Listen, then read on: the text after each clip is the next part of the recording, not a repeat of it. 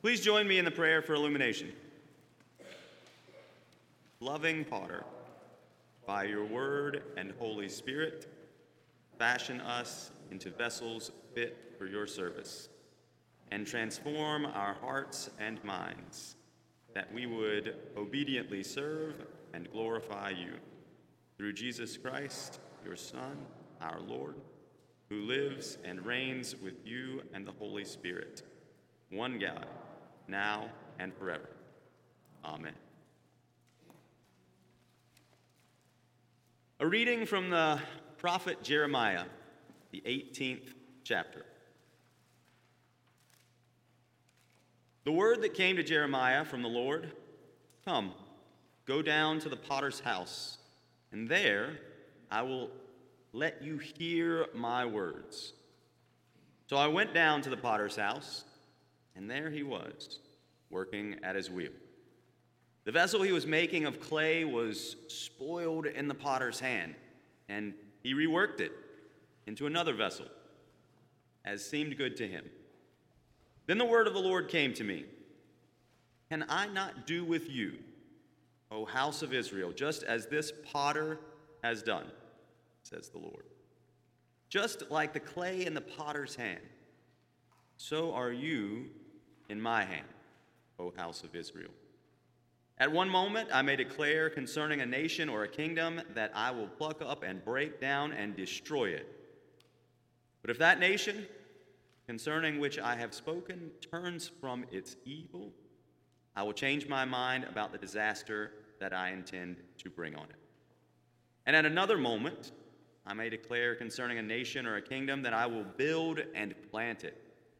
But if it does evil in my sight, not listening to my voice, then I will change my mind about the good that I had intended to do it.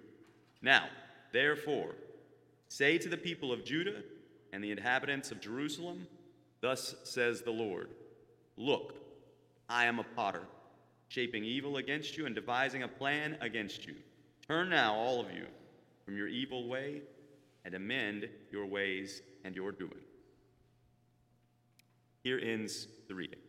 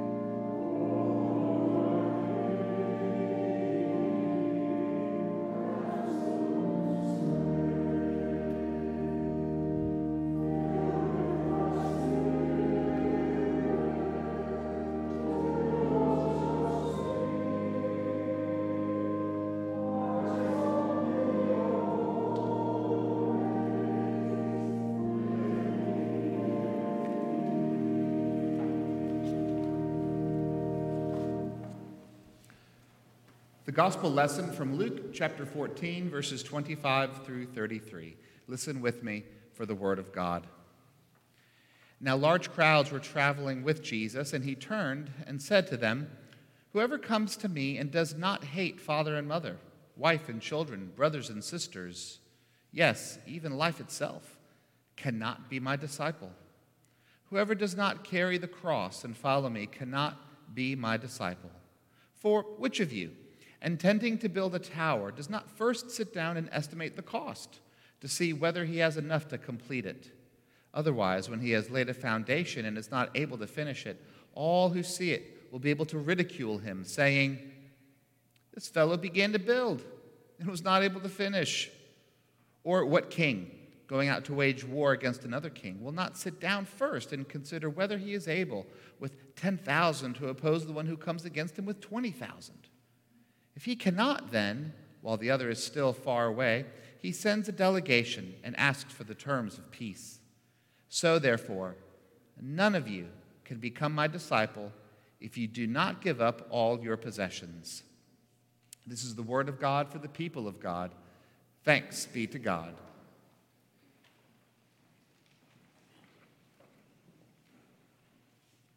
Let us pray. O Lord, thy word is a lamp unto our feet and a light unto our path. In the name of the Father, and of the Son, and of the Holy Spirit, we pray. Amen. Spiritual formation. That's an important phrase for us to think about. Spiritual formation. It's the work of God upon our lives, bringing about shape and beauty for the purpose of God's holy kingdom. For the past several decades, we've heard another phrase Christian education, meaning you read the Bible, you read books about the Bible, you read biblical commentary, articles by learned people for the sake of gaining knowledge in your mind about religious things. Well, that falls short. That falls short of what we actually need as people. Because it's not so much mastering a text as it is allowing the master who inspired the text to have his way with us. Spiritual formation is about who we are as disciples, engaged in spiritual disciplines. There's a connection between that word, disciplines, and disciples. The things that we do ought to impact not just head knowledge, but it also ought to impact our, our heart and it ought to connect with what we do with our lives. Spiritual formation is the work of God upon us and within us by the power of the Spirit. And within the Wesleyan tradition, we see it as sanctification, growing in God's holiness, giving us the capacity to love God and to love our neighbor without anything getting in the way spiritual formation. The Old Testament passage from Jeremiah offers some imagery that is just beautiful for us to understand. And it's, it's imagery about the potter at the potter's wheel working with clay. This same imagery is also found in the prophet Isaiah, also in the apostle Paul. Romans chapter 9. It's not too often that we have a metaphor in the Old Testament that finds its way into the New Testament. But this is one. It's one that we should pay attention to the potter and the clay. Come, let's go down to the potter's house, we are told. And there we see the potter working the clay and reworking the clay, bringing about shape, beauty, function. This is a beautiful metaphor to understand what God does for us. God is the potter, we are the clay. Is such a beautiful metaphor, and it's one that we need to continue to reflect upon. A beautiful song I learned a long time ago, composed by Eddie Espinosa. The lyrics go Change my heart, O God, make it ever true. Change my heart, O God, may I be like you. You are the potter, I am the clay. Mold me and make me. This is what I pray. God is the potter, and we are the clay. Author Brian Williams wrote a book entitled The Potter's Rib, and he expands upon this imagery, still insisting that God is the potter and we are the clay, but he notes that potters use tools. And one of the tools is called a rib. It's small, holding it in your hand. It's round on one side, it's got an edge to it. And when the potter is able to give shape to this lump of clay, then the potter can use a rib in order to finish it off, in order to give it fine detail, making it just right. And according to Brian Williams, God uses people in the same way that a potter uses a rib. Again, God is the potter, we are the clay, and God uses people to make a profound impact. You found this to be true in your life.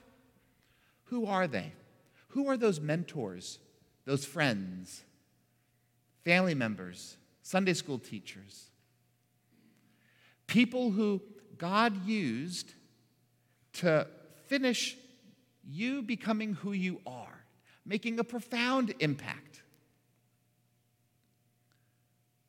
Well, my daughter and I decided to go down to the potter's wheel.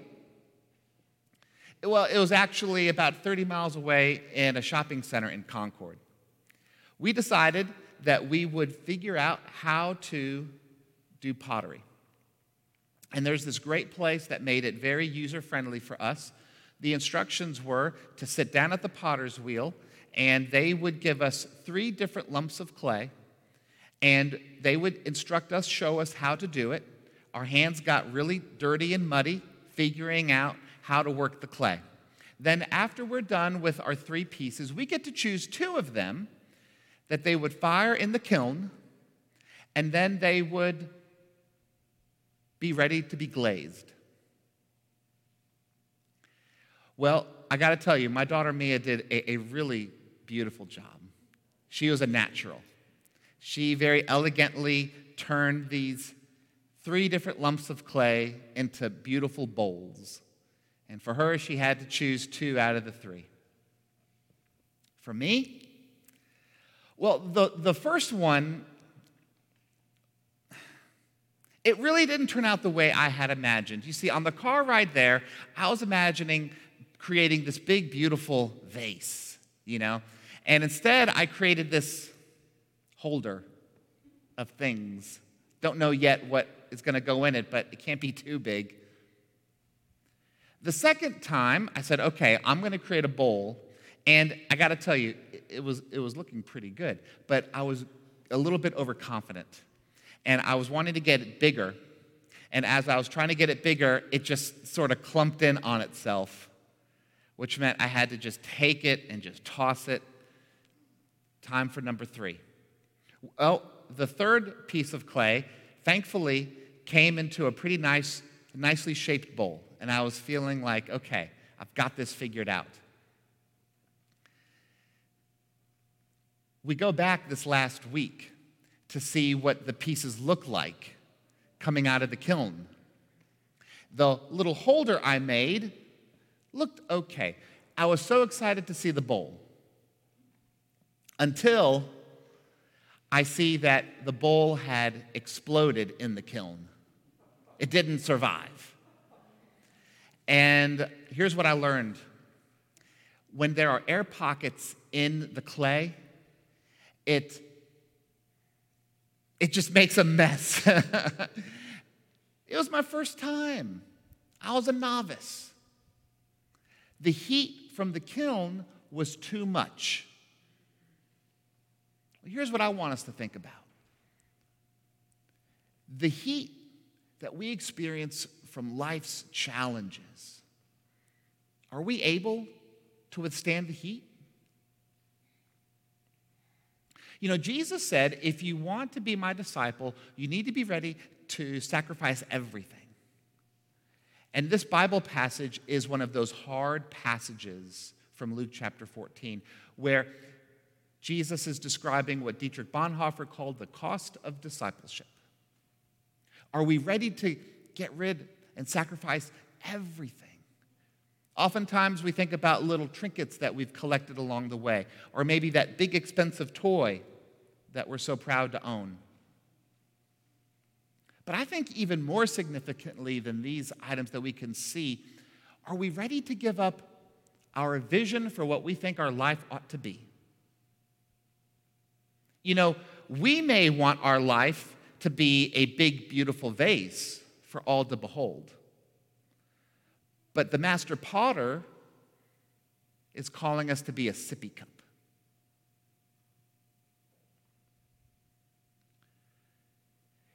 God is the potter, we are the clay. And God, the masterful potter, we are in God's hands. Here's the good news of God's love for you today God's loving hands are continuing to hold you, to shape you, to bring about beauty and form and usefulness for the sake of God's kingdom. The same God who created the heavens and the earth, the same God who came to earth in the person of Jesus, by the power of the Spirit, is shaping you at the potter's wheel. And God's not done with you yet. God is molding you, shaping you, fashioning you for beauty and for usefulness in God's kingdom. Isn't it great to know that you don't need to worry about some novice crafting who you are, but instead you, you can trust in, in, in the masterful hands of God? And we need that because in life, the temperature gets turned up pretty hot. And you and I want to be able to withstand the heat. I'm talking about relationships that go sideways. I'm talking about life's disappointments and frustrations, betrayals, hopes and dreams that just never materialize. I'm talking about when we are victims of another person's violence. When, when the temperature of life gets cranked up so hot and we wonder if we can withstand the heat, we can trust in God, the masterful potter, who is taking care of us, who is crafting us, who is shaping us. Mold me and make me. This is what I pray. I pray that God's work of spiritual formation will continue upon your life, that you will offer yourself lovingly for the master potter's hands. Let us pray.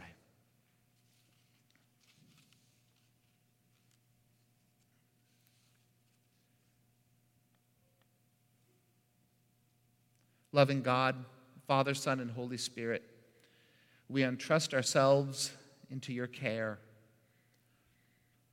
ready, ready to be your people.